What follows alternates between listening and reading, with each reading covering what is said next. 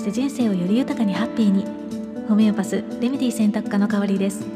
普段はホメオパシーというドイツ発祥の自然療法を中心にフラワーエッセンスハーブアロマなどなるべくお薬に頼らずに心と体を緩めて人生をより豊かにハッピーにしていきたいと思っている方のためにレメディ選びのお手伝いをコンサルテーションを通して行っています。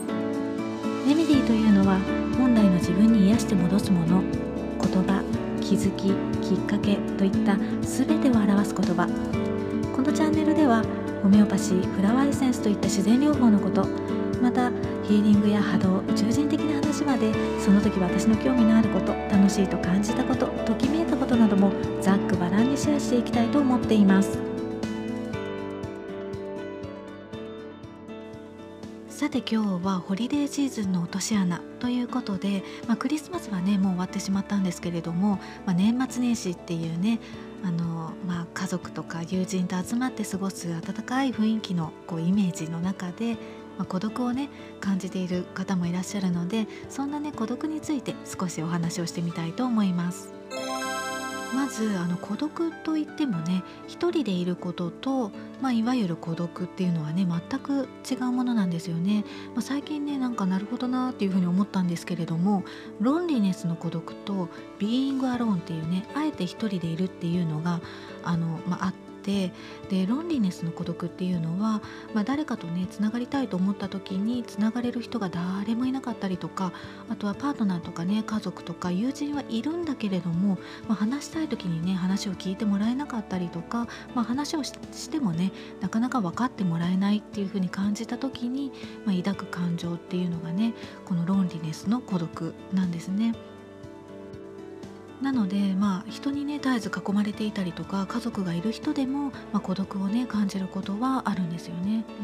ん、で特に言われているのがこう自分と社会、まあ、人との関係性が自分が期待しているものよりも低かったりとかあとは充実感をね得られていないっていうふうに感じる場合に、まあ、人ってね孤独を感じるようなんですね。なのでまあ結構こう芸能人の方とかねあとは経営者の方とかあとは何だろうこうインフルエンサー的な方の中にも、まあ、孤独をね感じている方はいらっしゃるかもしれないし、まあ、主婦の方とかね会社員の方の中でも、まあ、家族とかね同僚がいてもね孤独を感じている方もいるかもしれないですね。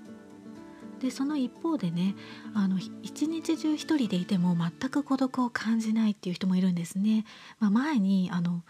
テレビでねあの無駄なもの発明家っていう あの面白い肩書きのね女性が出ていてもうすごく私は衝撃を受けたんですけれどもあの彼女はね一人で、まあ、家とオフィス、まあ、とオフィスといってもね一人のオフィスの往復の毎日でで、まあ、確か、まあ、携帯にね登録している、まあ、友達みたいな方も、まあ、1人とかなんかすごく少ないなって、まあ、感じた覚えがあるんですけれどもそれでもね全く孤独を感じることなく楽しそうにね発明生活を続けてあの続けている様子だったんですね。でまあその時あの実は私自身があの孤独をね感じていた時だったので何がね彼女と違うんだろうって思って見ていたら、まあ、一人でもね誰かとつながっているとか、まあ、趣味とか仕事があって、まあ、それがね充実しているっていう、まあ、そういった感覚があるかないかなんだなっていうふうに思ったんですね。まあ、今はねこう YouTube だったりとか Instagram だったりとかねこういった音声配信もそうなんですけれども、まあ、自分からね発信することで、まあ、つながりとか仲間をね作ることとかあとは何だろうつながりを感じることもできるので、うん、なんかこうロンリネスの孤独から、まあ、ビーイングアローンの一人でいるっていう感覚にはなりやすいかもしれないですよね。なんかそのえっ、ー、と無駄なもの無駄もなんだっけ 無駄なもの発明家の、まあ、彼女もねあのすごく SNS を活用されていたような気がしあの気がしますしね。うんまあ、私もねこうやって、まあ、音声でね配信をしているんですけれどももちろんあのなんだろうこう自分のね仕事に関連することなんですけれども、まあ、それよりも、まあ、じあの自分自身というか私自身にとってもあの聞いてくださっている方にとってもね何かこう少しでも気づきがあったりとかつながりをね感じる一つの手段になればいいなって思って、まあ、続けているんですよね。なのでまあもしねつながりたい方があのいらっしゃったら、まあ、チャンネル登録とかねコメントとかいただけたらすごく嬉しいです。あのコメントいただいたらね必ずあの返信しますのでね。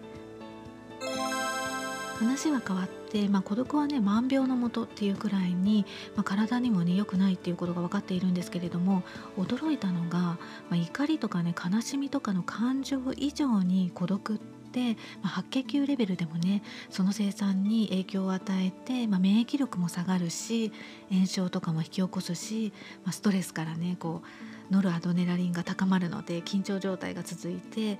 あの副腎疲労とかねホルモンバランスが乱れたりとかあとはまあ女性の場合は特にねこう月経不順とか卵巣機能が低下したりとかっていうこともあるしあとは不眠とかうつとか、まあ、認知症とかもね引き起こしやすくなったりするっていうふうに言われているんですね。で、まあ、怒りはね肝臓に負担をかけるとか悲しみは肺とかねこう東洋医学ではいろいろと言われているんですけれども孤独ってあの私が思うにはねそれを上回ってというかこう全体にね響いてくる感じかなっていうふうに思うんですね。なのでまあビーイングアローンね一人でいることを選択するのはいいんですけれどもロンリネスの孤独はあまりね長く続けない方がいいですよね。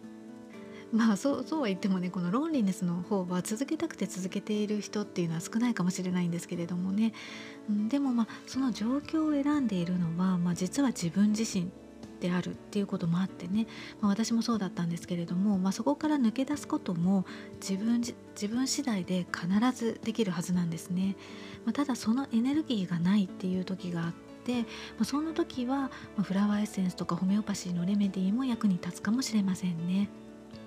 特にあのホメオパシーのレメディーは自分の力を引き出して本来のバランスを取り戻すものなので長期的に見るとすごくおすすめです。ただ、まあ、孤独に関わるレメディーってあのざっと見てもね80種類以上あるんですね。なので、まあ、ここでねこれがおすすめですっていうお話をするのがすごく難しいんですけれども、うん、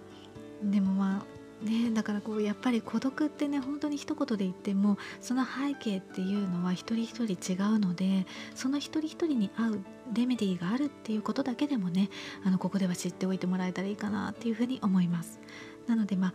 ああのセルフケアでっていうのはねちょっと難しいかもしれないんですけれどもホメオパスに相談してね自分に合うレメディーとかポーテンシーとか取り方を聞いて活用するのがねいいんじゃないかなっていうふうに思います。ただまあ相談するというかねこうセッションを受けるっていうのもある意味孤独から抜け出そうとするエネルギーのある行動の一つなんですよね。なのでまあそんなエネルギーもないっていう方は、フラワーエッセンスをねまずは自分で使ってみるのもいいんじゃないかなっていうふうに思います。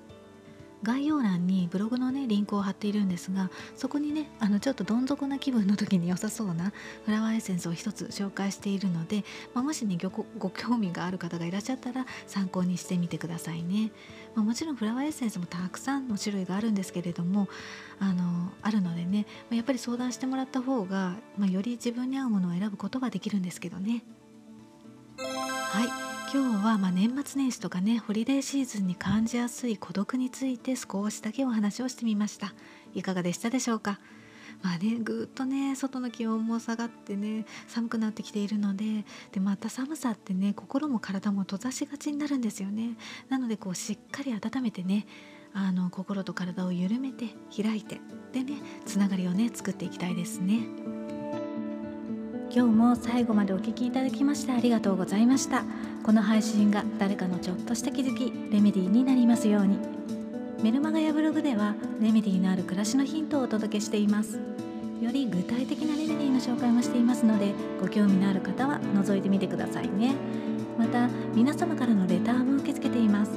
この番組に関するご感想はもちろんホメオパシーやフラワーエッセンスのレメディーを使ってみた体験談やこんなことにもレメディーは使えるの？とかねそういったご質問、こんな話をしてほしいなということでも構いませんのでお声を聞かせていただけたらとっても嬉しいです。それではまた。